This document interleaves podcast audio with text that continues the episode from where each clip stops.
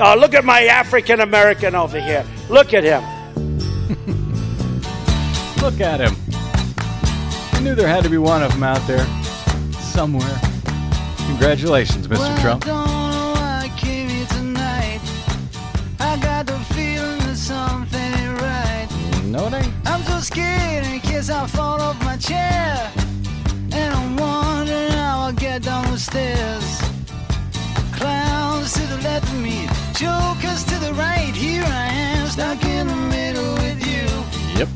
Yes, I'm stuck in the middle. Boy, howdy, from Pacifica Radio in Los Angeles. This is the BradCast, as heard on 90.7 FM in LA, 91.7 FM KYAQ on the central coast of Oregon, and 106.7 FM KSO in Cottage Grove, Oregon. In Pennsylvania, 93 FM WLRI in Lancaster. In Hawaii, on 88.5 FM KAKU, the voice of Maui. In Ohio on WGRN 94.1 FM Columbus, and in Minneapolis, St. Paul on AM 950 KTNF, the progressive voice of Minnesota. And of course, coast to coast and around the globe, streaming on the Progressive Voices channel, Netroots Radio, Indie Media Weekly, FYI Nation, Radio or Not, Radio Free Brooklyn, GDPR Nashville, Detour Talk in East Tennessee, Radio Monterey, and other fine affiliates, including Radio Sputnik, five days a week. I'm Brad Friedman, your friendly investigative blogger, journalist, troublemaker, muckraker, and all around swell fellow, says me from bradblog.com. Thank you for joining me for the uh, action packed, thrilling adventure that we always call the Bradcast. Welcome to it, and welcome, uh, Desi Doyen. Welcome.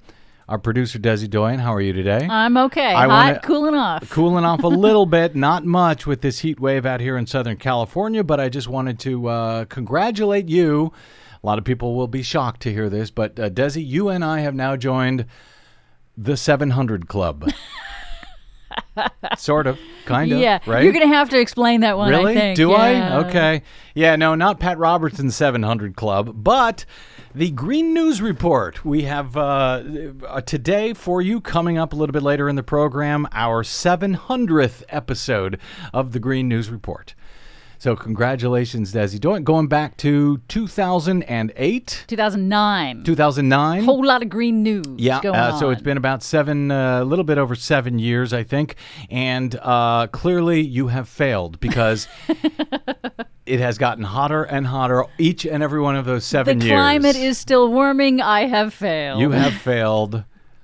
I can't. I still don't have my jetpack. I'm waiting for that too. You're waiting for that too. Have, All right. I have failed on that as well. fail. Uh, in any event, uh, as this heat wave uh, shatters records across the Southwest, out here in uh, Southern California and in Arizona and so forth, we will bring you our 700th Green News report in a little uh, little while today. Just after we got off the air yesterday. All of that gun legislation, those gun safety uh, uh, uh, amendments that were coming up in the U.S. Senate, thanks to Chris Murphy's 15-hour filibuster last week. He had a filibuster just to bring, uh, just to get a vote on these items. Uh, all four of those uh, pieces of legislation that were brought forward, two by Republicans and two by Democrats, they all failed. They all failed in the U.S. Senate, just as we told you they would. Uh, as CNN describes it, senators couldn't muster enough bipartisan support to pass a series of gun control measures, the latest in a long string of failed attempts at enacting tighter curbs on firearms in the U.S. Spurred by the worst mass shooting in U.S. history, says CNN. Senators from each party introduced measures they said would have strengthened background checks and prevented suspected terrorists from obtaining weapons. But, and I love this, uh, CNN, but tough election year politics paired with disputes over the effectiveness of each party's ideas, proved too powerful to break the long standing partisan gridlock that surrounded gun issues for years. Now, it was not tough election year politics. Uh, I don't even know why uh, CNN would describe it that way. New York Times did as well. It was not due to tough election year politics, it was due to, well, politics and, well, due to the NRA. Uh, this same thing happened last year in December after that mass shooting out here in San Bernardino. It was not an election year but it still failed. So this has nothing to do with election year politics. As a matter of fact, election year politics arguably make it easier to pass uh, bills like this, given that you had a, a, couple of Republicans who were in close um, uh, election year battles. Uh, Kelly Ayotte in uh, in New Hampshire and Mark Kirk in Illinois, both Republicans, who ended up voting with Democrats on a couple of these items. Uh, a, a, fifth uh, uh, piece of legislation is set to be introduced, uh, perhaps as early as today, by moderate Republican Senate, uh, Senator Susan Collins. She has uh, that bill has generated somewhat more optimism, according to CNN, but it still faces long odds. You think? Senator Chris Murphy, the Connecticut Democrat who sponsored one of the failed measures, expanding background checks, was angry after his provision was defeated. He said, I'm mortified by today's vote, but I'm not surprised by it. The NRA has a vice like grip on this place. Indeed, they do. Um, he said, uh, I don't think democracy allows for this Congress to be out of step with the American public for long explaining that he thought uh, uh, perhaps voters would uh, take folks to task this November. And he predicted widespread voter anger in November's congressional contests. I'm somewhat uh, less optimistic about that than he is because the uh, voters should have and could have been angry about this for years. In fact, Chris Murphy he was the uh, he was he's a senator now. He was the congressman back in Newtown, Connecticut during the Sandy Hook massacre back in what was it 2012? Yeah, 2012. And the voters haven't exactly taken anyone to task for not acting on gun violence since then. Elizabeth Warren uh, echoed Murphy's sentiment. Um, well, actually, Murphy said, We've got to make this clear, constant case that Republicans have decided to sell weapons to ISIS. Yep. And Elizabeth Warren echoed that sentiment by saying uh, that uh, Chris Murphy uh, had it right. The Senate GOP have decided to sell weapons to ISIS. Now, there are, I should note, some. Um, uh, some points in, in the bills, including in the Democrats' bills on this, that I don't, well, I was going to say I don't necessarily agree with, that I have some concerns about. But given the fact that voting at all on this issue has been so ridiculously, stupidly impossible for so many years, and in most cases, they're not actually even voting on the measures. They're voting on, uh, you know, whether a filibuster will be allowed. They're voting for cloture, which requires 60 uh, votes, not just a bare majority in the U.S. Senate. So, you know, at some point, if it looks like they're serious about actually doing something uh, concerning guns, maybe we'll talk about the specifics of the legislation and some of the concerns I have. My concern right now is that uh, by and large, they're not even allowed to vote on it. And even if they do vote on uh, this measure, for example, this uh, Susan Collins measure, even if they do manage to find a compromise that they can vote on and that passes in the U.S. Senate, the U.S. House has absolutely no interest in voting on anything that has anything to do with guns. Yes, despite what is being described as the worst U.S. Uh, the worst mass shooting in U.S. history. But by the way, was that Orlando shooting where more than 100 were shot, 49 were killed, and many more remain in grave condition today? Was that actually the worst mass shooting in U.S. history? My guest, coming up shortly, suggests that's not actually true, or at least it's uh, it's very misleading. We'll talk with Ariela J. Gross in a little bit about some overlooked history concerning mass killings in America. But in the meantime, we all move forward, even as new polling out uh, this week shows that 86% of Americans support denying gun sales to anybody who's on the government's terror watch list. That would include 87% of Republicans.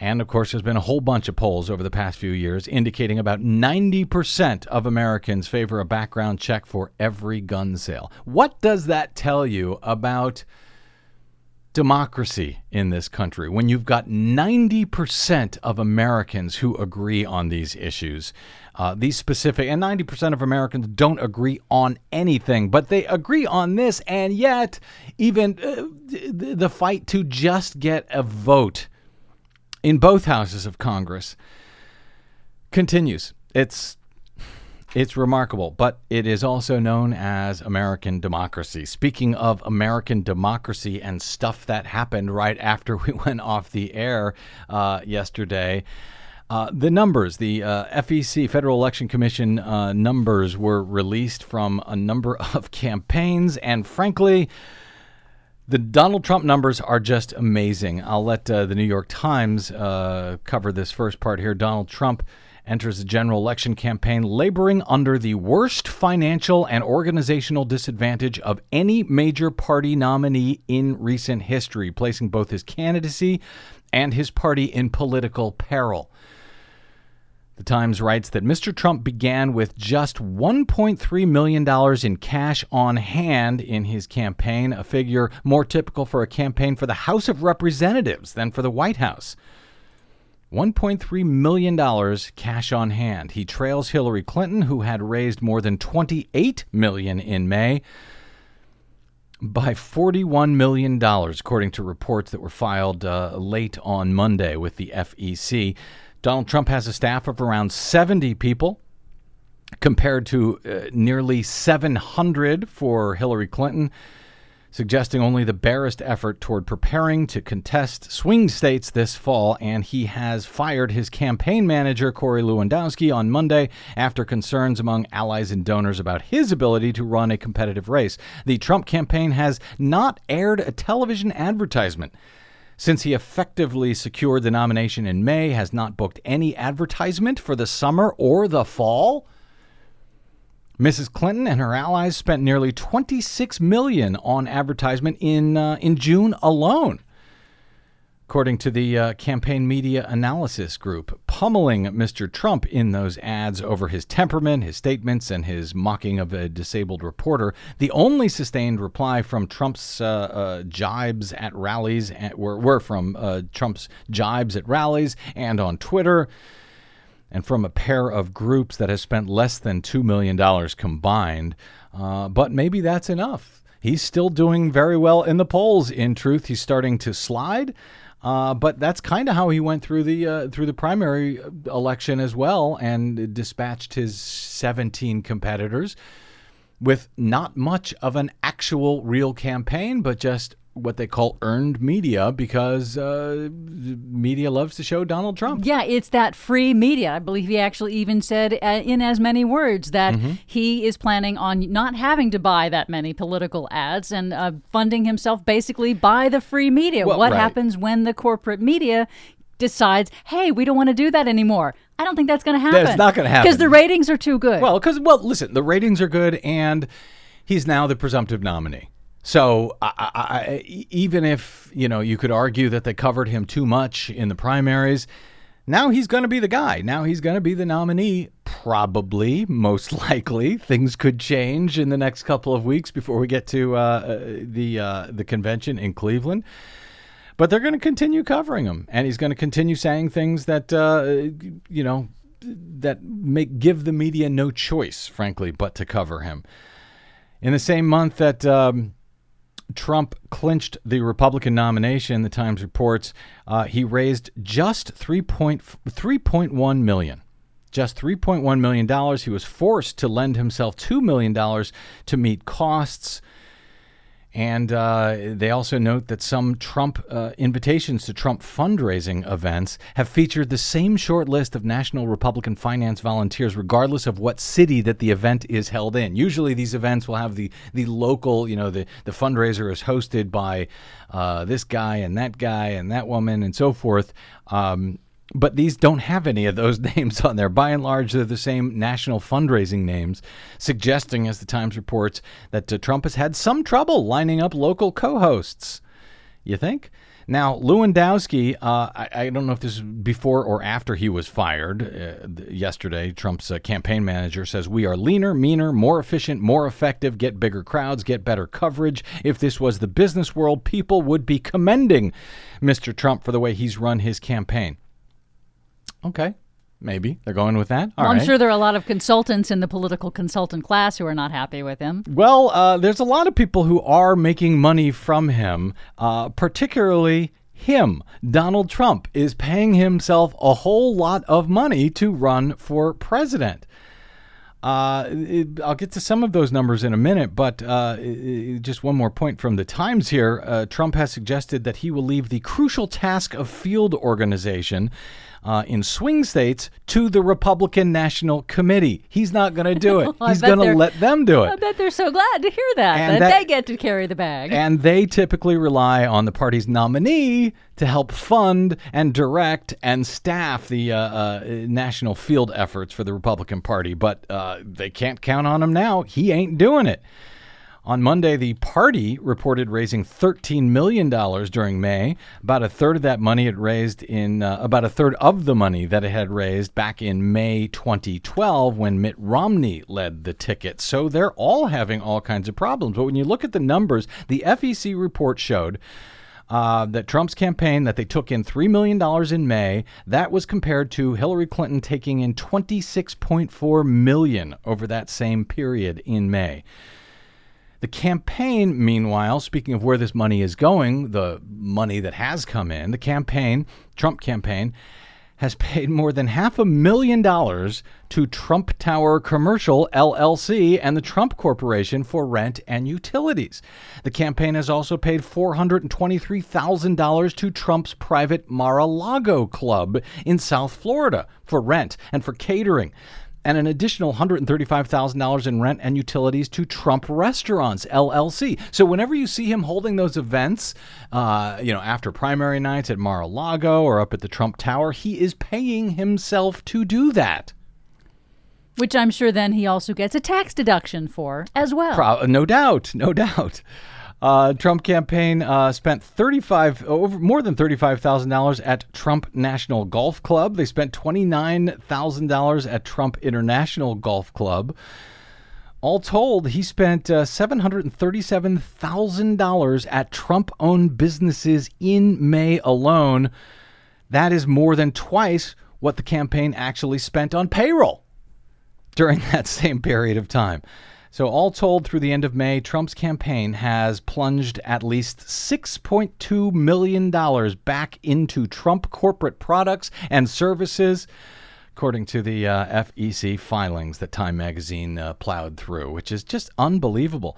Now, unlike in the uh, uh primary when uh, Trump touted his ability to pay his own way, I'm self funded. I'm not going to rely on anyone. I'm not going to owe anything to anyone. Well, he's now been on urgent fundraising, trying to raise. Uh, uh, he put out a email just a, a, day or two ago asking for a hundred. He had to raise hundred thousand dollars before the FEC deadline. But his campaign began June with just $1.3 million in the bank, compared to $42 million in the bank for uh, for Hillary Clinton. Uh, some other numbers here. Uh, Jennifer Epstein of Bloomberg notes that Hillary Clinton had three fundraisers on Monday in New York. In all, there was about 135 people who each gave $33.4 thousand. Now, setting aside how disgusting that is, that she's going to owe some pretty sweet favors to all those people who put in uh, uh $33,000. Setting that aside, um, those three fundraisers on Monday uh, raised her some $4.5 million on that one day. That is more than Trump raised in the entire month of May. Uh, the Bernie Sanders campaign. Uh, they filed their numbers. Uh, they raised $16.4 million. They've got $9.2 million cash on hand. They have more than the presumptive GOP nominee, Bernie Sanders. He's got about eight times as much more money in the bank as Trump. Uh, over on uh, Twitter noted that Jill Stein Jill Stein of the Green Party, the uh, presumptive nominee, I think, at this point of the Green Party, she's got $196,000 at the end of May. That is 15% of Trump's total, but it is surely the closest the Green Party has been to parity with either, either major party at this point. Donald Trump had five times less money than Ted Cruz, who dropped out of the race months ago. He had a third less than Ben Carson. Uh, it's just amazing. He spent uh, $208,000 on hats, however, in the month of May. So there's that. That's a good way to spend the money. Uh, uh, finds uh, Ken Vogel over at Politico. He finds it's 6.5 percent of the entire sum of money uh, of money that Trump raised in May went to hats to make America great again, ugly red trucker caps. Uh, th- that's what he is spending on. Now, in, in response, in a bit of a Jedi master move here, uh, Donald Trump released a statement on Monday. Uh, calling the uh, May fundraising, quote, incredible. It's just been incredible. Uh, he says that he's just getting started and that he can add unlimited funds himself to the general election campaign if need be. So, no reason to worry. Well, maybe there is a reason to worry. Josh Marshall over at TPM has been pointing out for some time that, uh, you know, that number, that $10 billion that uh, Donald Trump says he is worth? Yes. Yeah, he's. I'm very rich. I'm very. Remember, he started off the. I'm, I'm terribly rich. Uh, Josh Marshall thinks not only is he not rich, but he may be damn near broke. Oh my, that Yeah. would be that would certainly mix things up a little bit. at least in billionaire terms, that he doesn't have anything like that kind of money. Uh, and he, he notes, uh, uh, Josh does over at uh, Talking Points memo, that perhaps the most revealing detail about the May filing is that Trump actually did loan his campaign additional funds, a bit over $2 million. But this shows more just how hard how hard up Trump is. His campaign is in desperate need of funds. He's, he writes, like I said, $1.3 million cash on hand is stone broke for a summer presidential campaign. He clearly has no principled resistance to loaning his campaign more money. So where is it? And he's in desperate need of a few tens of millions of dollars right now. Put this together with with having to be shamed into coughing up the million dollar contribution. Remember to uh, to vets organizations a few weeks ago, and the implication is clear. Writes Josh. Uh, Trump is very hard pressed to come up with even a few million dollars, and this from a man purportedly worth ten billion. Trump's promise of vast riches got the GOP into a bind, relying on him to fund a general election on his own. But that, he says, was all a lie. He's broke or near broke. And the GOP is now facing midsummer with a campaign that is broke, has no fundraising apparatus, no candidate with big bucks, and no field operation. He's done the GOP worse than the most screwed over creditor he has ever sharked, says uh, Josh Marshall at TPM. Uh, but you know what? Uh, who knows? Maybe he doesn't need all of that money after all. It seems unlikely, but maybe he doesn't. According to uh, a new poll, Democratic uh, candidate Hillary Clinton has a five point lead over Republican Donald Trump in a new CNN ORC poll, a new head to head poll between Clinton and Trump. Among registered voters, 47% say they support Clinton, while 42 say they would vote uh, they would vote Trump in a general election matchup. So it's only five points. You would think after all of the nightmares that this guy has been facing for so many months, uh, there would be a much uh, larger gap between Clinton and Trump, and there is a somewhat larger in some of these other polls. This is a national poll. Uh, and uh, it shows, however, a uh, seven point dip from the poll's last survey for Hillary Clinton. She has lost seven points. And uh, meanwhile, Trump's support has basically held steady.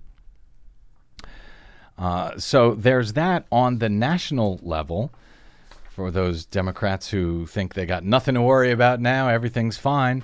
Uh, and but that's national. We don't have national elections in this country. We, you know, have state uh, state by state in our electoral college.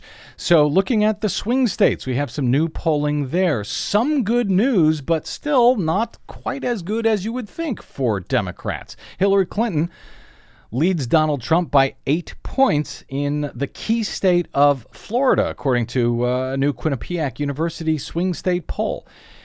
This was just released today in Florida. 47% of voters favored Clinton, while 39% favored Trump. That's very good news for Clinton in Florida. That's a major bump for her since the Quinnipiac poll uh, released back in May that we talked about at the time uh, showed her leading uh, Donald Trump by just one point in the state of Florida. So there's some good news. Uh, and Clinton also made some gains on Trump in Ohio and had a slight lead in Pennsylvania. Both are also uh, considered to be key swing states. In Ohio, Clinton tied Trump in the June poll. That's right, she's tied. That represents a boost for her in Ohio. Trump had led Clinton by four points in Quinnipiac's May poll. Uh, and uh, I should note Bernie Sanders beat uh, Donald Trump in uh, all of these uh, swing states in the uh, Quinnipiac's May poll by much more than Hillary Clinton did in any of them. In Pennsylvania, Clinton has just a one point lead over Donald Trump. That's almost unchanged from what we saw in May with her.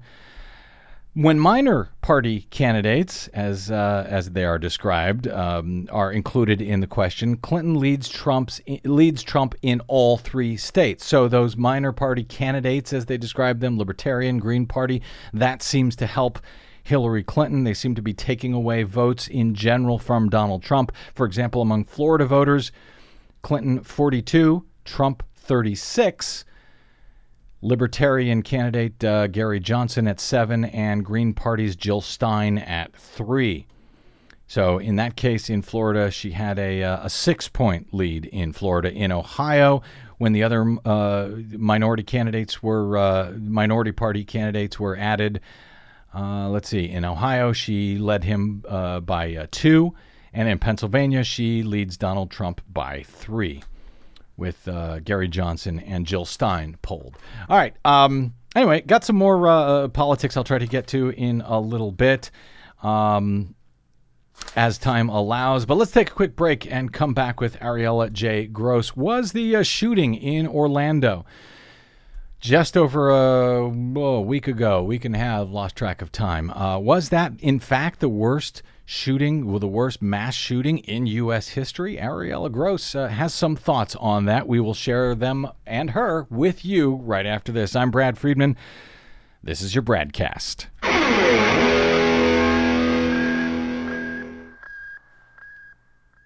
Hey, this is Brad. The 2016 election season is now at full throttle. Here at the BradCast and BradBlog.com, we fight for election integrity all year around, like no other media outlet in the nation. But we need your support to keep doing so, now more than ever. Please stop by BradBlog.com slash donate to make a monthly pledge of any amount you like to help keep us going, or even just a one-time only contribution.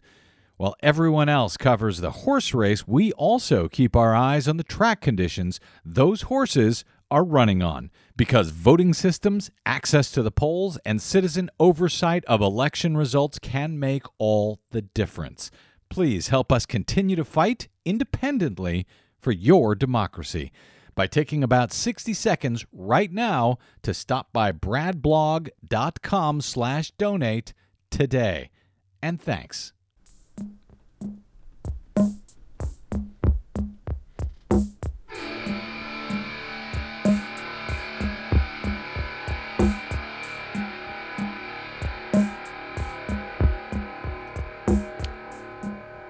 Welcome back to the Bradcast. Brad Friedman from bradblog.com. Since the horrific massacre at the LGBT Pulse nightclub in Orlando a week or so ago, politicians, the corporate media, and in fact, even me here on the Bradcast uh, have referred to that shooting of more than 100 clubgoers, killing some 49 of them, as the worst mass shooting to date in the U.S. Writing over at the Wall Street Journal, however, just days after the killing, Ariela Gross wrote that the massacre at the Pulse nightclub in Orlando was a horrific tragedy, but it was not unprecedented and it was not the deadliest mass shooting in American history, as many have called it. Indeed, her piece at the Journal uh, includes a graphic of the front page of the now defunct newspaper, the St. Louis, Missouri Republican, from July of 1917. The top headline Mob kills many Negroes. Dead in East St. Louis may reach 250. Shot fleeing from burning homes, exact number not known. Gross goes on to write that uh, to call the Orlando Massacre the deadliest mass shooting in American history is to forget the last hundred years of U.S. history of mass violence fueled by racial hatred and homophobia. Indeed, that 1917 slaying was hardly the only uh, such killing overlooked by modern U.S. media, including myself. Here to join us now to talk about this is Ariela J. Gross. She is the John B. and Alice R. Sharp Professor of Law and History at the University of South California where her research and writing focuses on the intersection of law, race, and slavery in the United States. She's also the author of the award winning book, What Blood Won't Tell A History of Race on Trial in America. Ariela Gross, welcome to the BradCast. Thank you. Good to be here. Uh, good to uh, read your article, actually, to, to help sort of put things into uh, some perspective about the homegrown tradition of hatred inspired shooting and burning that we have here in these United States, as you describe it. I want to talk about some of those incidents because that was uh, kind of shocking, actually, to see that headline. I'm embarrassed to say I don't know about that 1917 incident, and I'm most embarrassed because I'm actually from uh, the other side of the river. I'm from uh, St. Louis, Missouri, uh, but I didn't know about the uh, this mass uh, killing in East St. Louis back in 1917. So let's talk about that. At least 100, you say, at least 100 African Americans were killed in East St. Louis, Illinois, in one bloody night in July 1917. What was that about? What happened there? Yeah. So what happened um, in East St. Louis was not unlike what was happening in cities um, across the north and also um, parts of you know kind of border areas between the south and the north mm-hmm. where where African Americans were moving in large numbers during and after World War One um, out of the deep south, and they were taking jobs that white Americans thought of as their jobs, mm-hmm. and in some places they were even amassing um, some property and wealth. So one of the worst incidents uh, was in Tulsa, Oklahoma. Um, it was, you know, it's no, it was known then as the Tulsa Race Riot. Historians now refer to it as a massacre because race riot makes it sound as though there's something two-sided mm-hmm. about it, as opposed to simply the the massacre of, of a single community. But in in the Greenwood neighborhood of Tulsa, um, Black Americans had bought property. Some of they were shop owners, homeowners. They had a, a pretty successful community that was quite threatening to their white neighbors, or that their white neighbors perceived as a threat. And so, so many of what became known as race riots at the time were simply efforts to run black people out of town to decimate those communities and um, it, that's one reason some of historians refer to them as racial cleansing mm. you know not unlike the ethnic cleansing that we saw in um, parts of Eastern Europe uh, in the late 20th century, you know, efforts to eliminate a, a whole population from a city. Mm. Uh, and some of them, part of why we don't, why you don't know about them if you live in the place, is that they were so successful. So some areas that are now entirely white were once African American, and those people were run out of town. So we don't know their history, or their neighbors don't know the history. It's striking that you uh, you cite that uh, that killing in in Tulsa, Oklahoma. It happened in 16 hours in June of 1921, and you write that it, it was uh, resulted in anywhere from 55 to 300 blacks being massacred.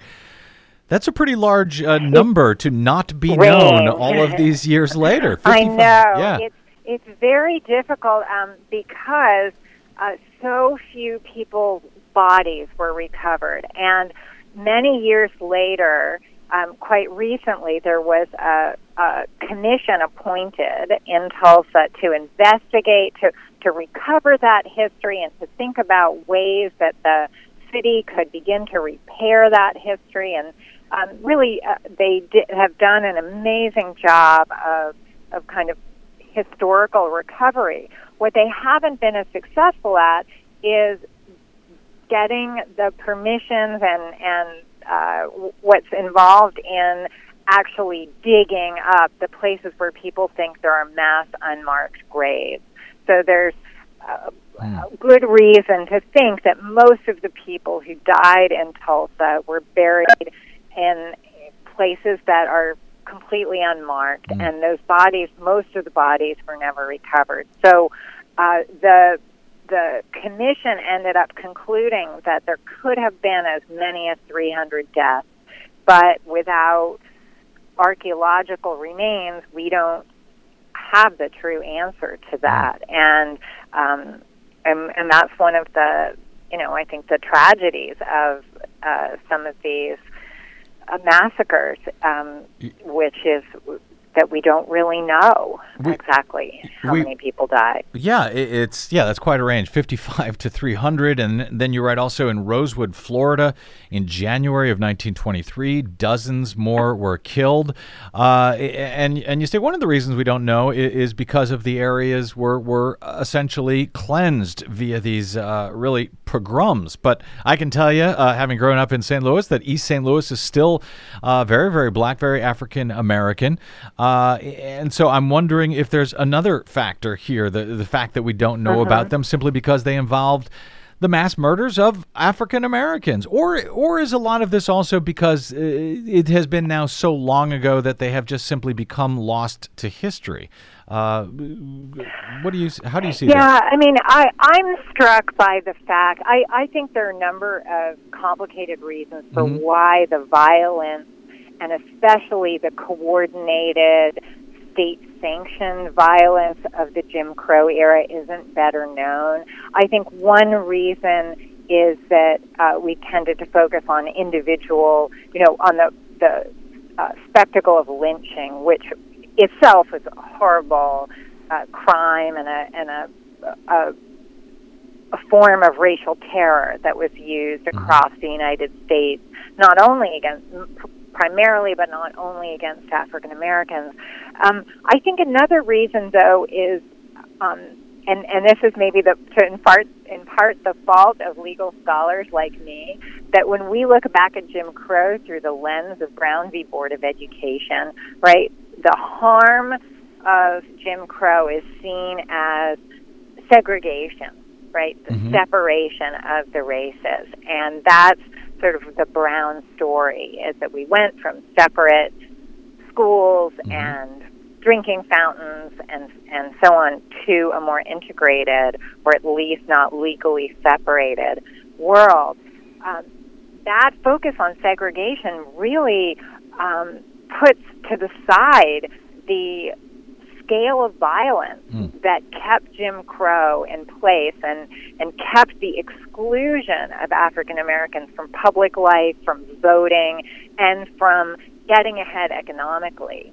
Um, Mhm. it, it it was always violence that behind that, right behind that, and and I think that violence has become obscured in our memory because it's an ugly part of our past, Mm. and I think it's it's somewhat more sanitized to see it in terms of separate but equal. And and that may even answer my next question for you. You write that it's important to put the Pulse shooting in historical context. And I, sh- I should note, you came out with this uh, this short piece in the Wall Street Journal uh, just a couple of days after that uh, shooting, and after uh, there was you know the, the, initial wave of people talking about this as the worst uh, mass uh, killing, mass shooting in American history.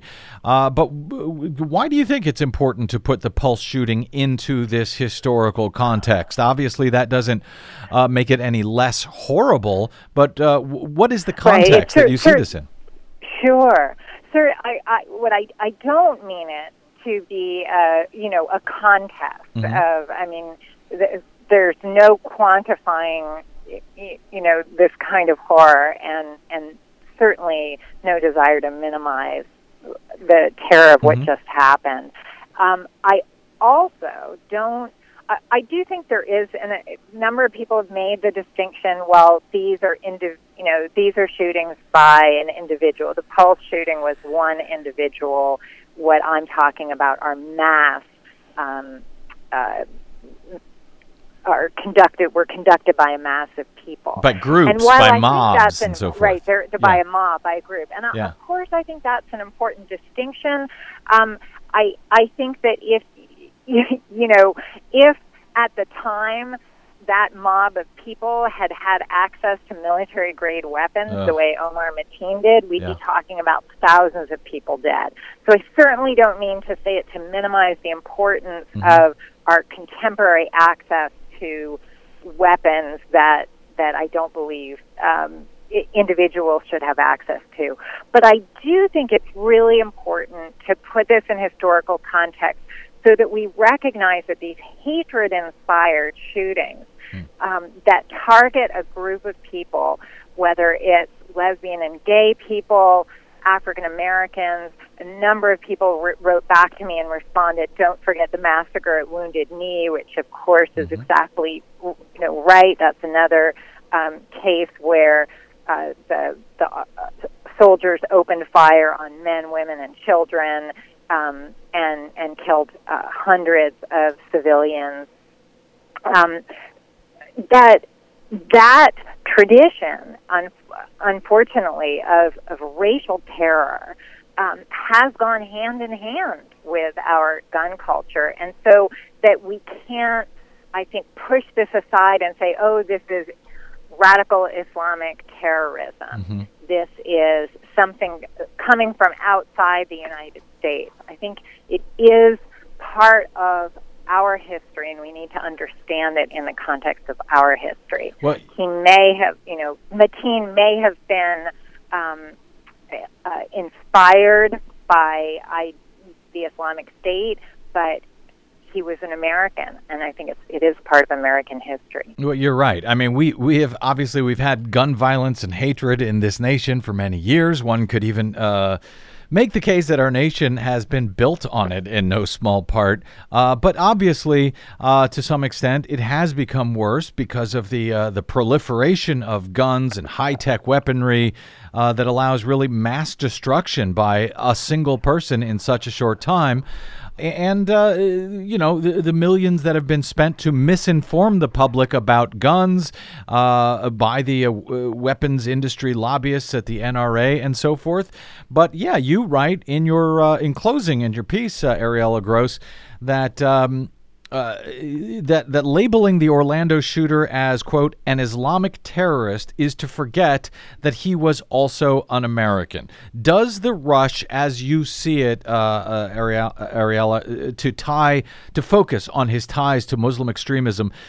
Is that on purpose? Is that does that also help to uh, avoid some of the responsibility that we all share as Americans? I've been arguing, hey, it's not the uh, you know Muslim extremism; it's the guns. Stupid. Uh, is, Right, Is is, right. is this about I mean, avoiding I, I that?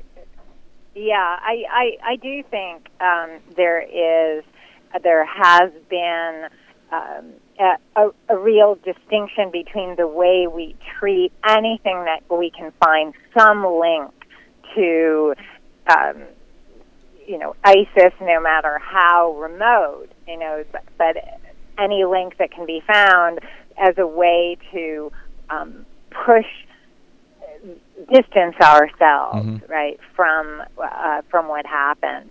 Um, I think there's been an, a tremendous outpouring.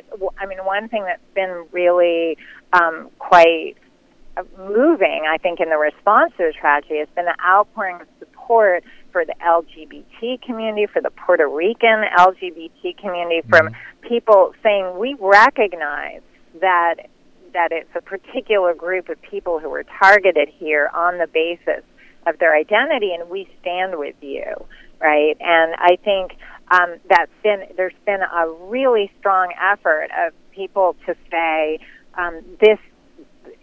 You know, he may have called out um, at the very end to say, "Oh, I admire ISIS," but this is someone who went to a gay nightclub on Latino night to kill people, and um, and then I think that that there's also a groundswell of public support for to say enough is enough, and as far as guns are concerned, that many of these um, of these incidents would not be possible on this scale without uh, the avail- such easy availability of um, of really military grade weaponry. Yeah, I gotta say, Um, I, and and when you think about you know, and that's where I think the comparison to something like uh, Tulsa or East St. Louis is instructive, right? For example, in Tulsa, there were actually um, airplanes. People flew private planes overhead to drop fireballs on homes. Um, when and in in both cities, when as the the inhabitants fled their homes, they were shot.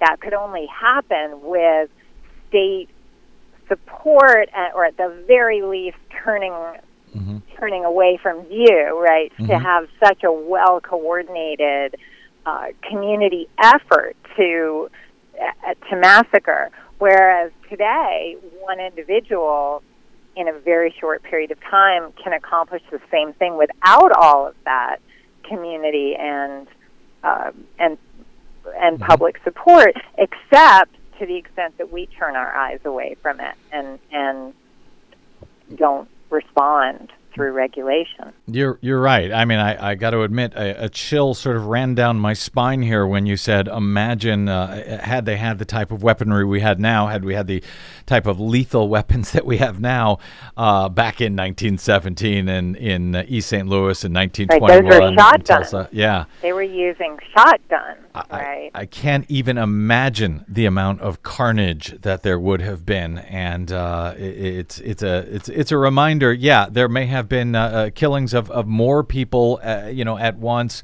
uh, but the lethality of where we are now, where we have become as a nation, and what it is that it seems like a, a big portion of our population, at least of our uh, at least of our government, you know, continues to argue for.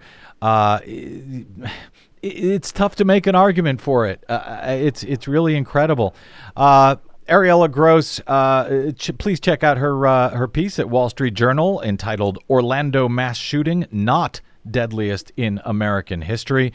She is, of course, a professor of law and history at the University of Southern California and the author of many books, amongst them What Blood Won't Tell A History of Race on Trial in America. You can also follow her on the Twitters at Ariela Gross. Uh, Ariela, really appreciate you joining us uh, to have this conversation today. My pleasure. Take care. Thank you. You too. I'll tell you what, I am particularly struck, Desi Doyen, by her comments about how much worse uh, those racial slaughters would have been in the previous century uh, had we had the same type of easy access to what we have to these military grade uh, assault weapons that we have today. I know that kind of that that kind of blew my mind just thinking about that concept. If they had had assault style weapons available during the, you know, the, the racial purges that were going on in the South. And by the way, they did have a type of they had Tommy Tommy guns. They had machine guns, you know, prior to uh, those uh, being banned. But you couldn't walk in off the street and basically afford them. They weren't affordable. They weren't uh, gun shops on every corner like we have here today. Uh, I can only imagine how much worse it would have been. Well, I guess I don't have to imagine because we're beginning to see much of it now. All right, uh, quick break, and we're back with our 700th episode of the Green News Report. Buckle up and turn on your air conditioning. I'm Brad. This is your Bradcast.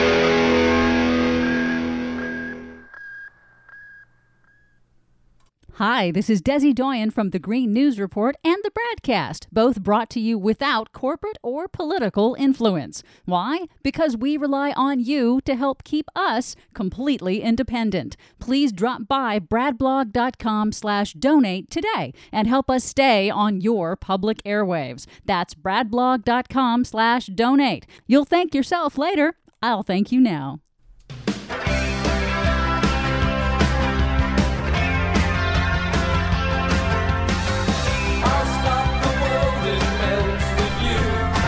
Melting for Desi Doyen today more than we have in months. Oh boy, howdy, yes. Boy, howdy, out here in, uh, in Southern California. hotter than hell. Although I don't know if that's true. Well, I'll find out eventually, I suppose. Welcome back to the Bradcast. Brad Friedman from bradblog.com here with Desi Doyen and our, uh, an, not an anniversary of sorts, but our 700th Green News Report. When we started the Green News Report, Desi Doyen, uh, how would you say things were different politically than they are now. And you have only about 30 seconds to respond. Well, of course, George Bush administration had just finished, which had uh, basically decimated any hope of climate change legislation, any hope of action on climate change. So when we started, it was really, I think, about a month after President Obama was inaugurated. So high hopes. Uh, some great things have been accomplished since then, but God knows not nearly enough. Well, there was actually legislation in Congress that was being taken seriously because you had Democrats in, in control of both houses at the time, and and it was was it not Democrats who actually stopped uh, was the Waxman Markey bill? Right. It was done? Senate Majority yeah. Leader Harry Reid refused to let it come up for a vote in the Senate, and that's basically how it ended up just sort of dying on the vine. So thanks, Harry Reid, who was at the time Democratic Majority Leader. Yes, we could have had, uh, uh, you know, d- legislation long ago to curb greenhouse uh, gases and everything else. But uh, so it's both the Republicans and George Bush, and then the Democrats in in the U.S. Senate. Thanks, guys, for all your terrible work. And we're sweating out here because of it. And now it's not. Now it doesn't even come up in either house. That's over. That chance is gone. Anyway. Let's get to it. Seven years and 700 episodes later, our latest Green News Report. 40 million people are under a heat warning as temperatures soared above 120 degrees. Heat wave shatters temperature records across the Southwest, and California's snowpack melts away. Election days come and go. Bernie Sanders wants you to fight climate change. Plus, rising temperatures could mean no more glaciers at Glacier National Park. President Obama warns climate change is coming for your national parks. All of those warnings and more straight ahead. From BradBlog.com, I'm Brad Friedman. And I'm Desi Doyen. Stand by for six minutes of independent green news, politics, analysis, and snarky comment. Well, it, it, it, we have become more dependent on foreign uh, energy. Hey, what do you know? Trump surrogates know as much about energy as Trump does. This is your 700th Green News Report.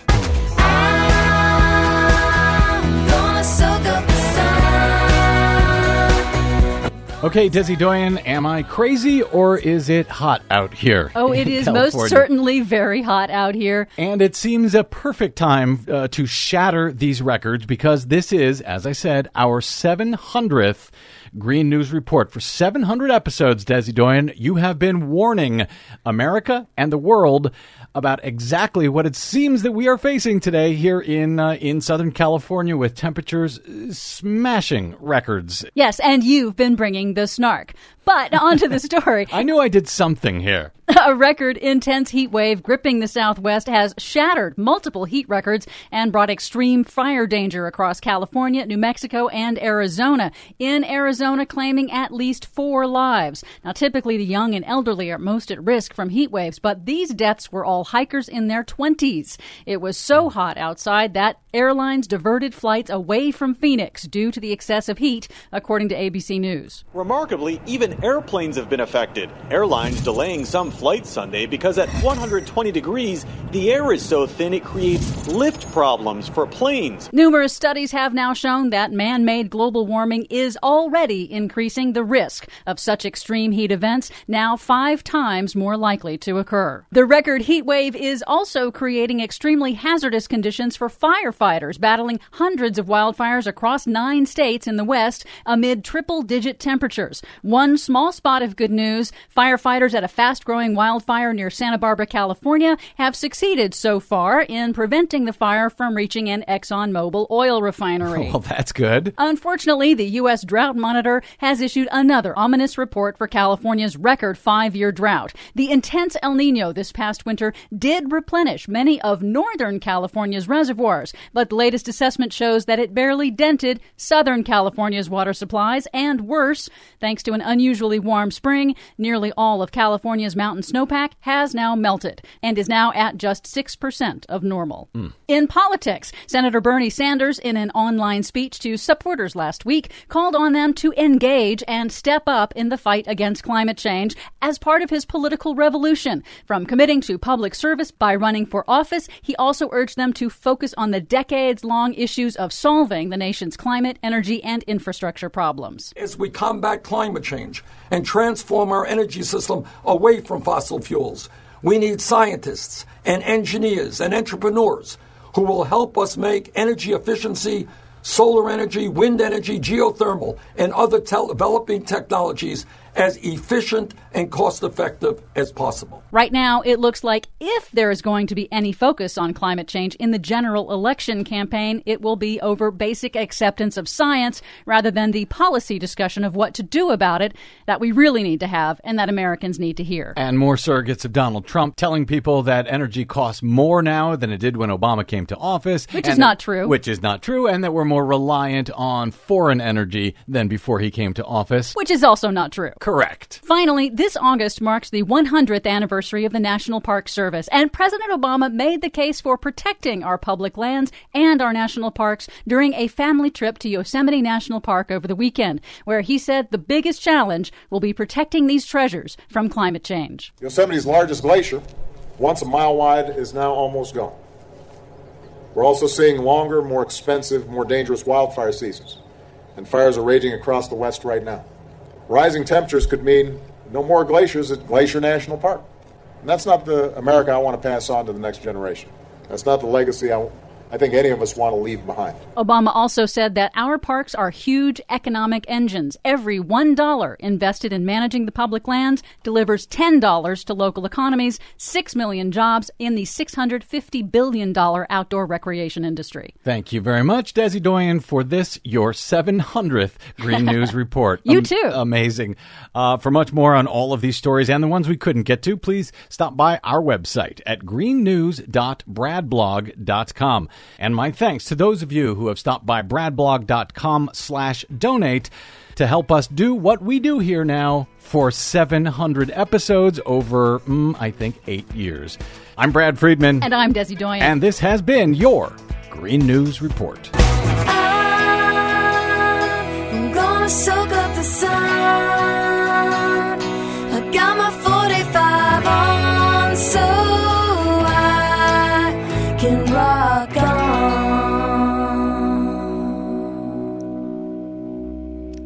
Rock on, Desi Doyen. You too. Thanks for 700 episodes Great so far. job. So so far. You know what else was different when we started this 700 episodes ago? It, it occurs to me.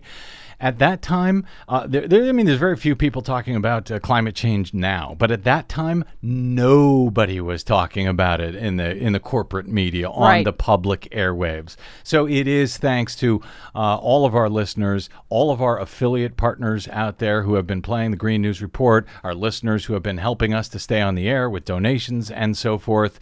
Uh, we couldn't have done it without you. So thank you for that.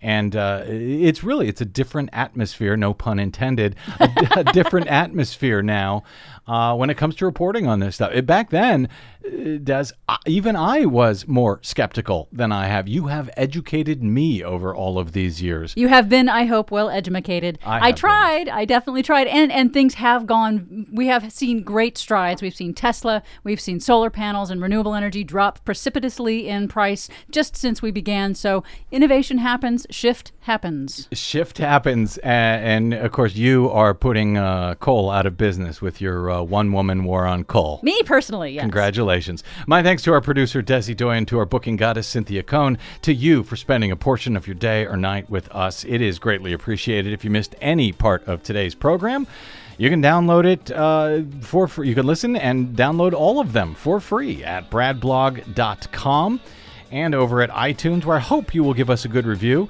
uh, both the BradCast and Green News Report. Just go over to iTunes, search for Brad Friedman. You'll find both of them, and you can uh, run up the score for us. Makes it easier for everyone else to find it. Thank you for doing that.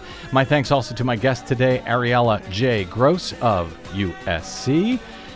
And you can find and follow us on the Facebooks and the Twitters at The Brad Blog. Until we meet again, I'm Brad Friedman. Good luck, world.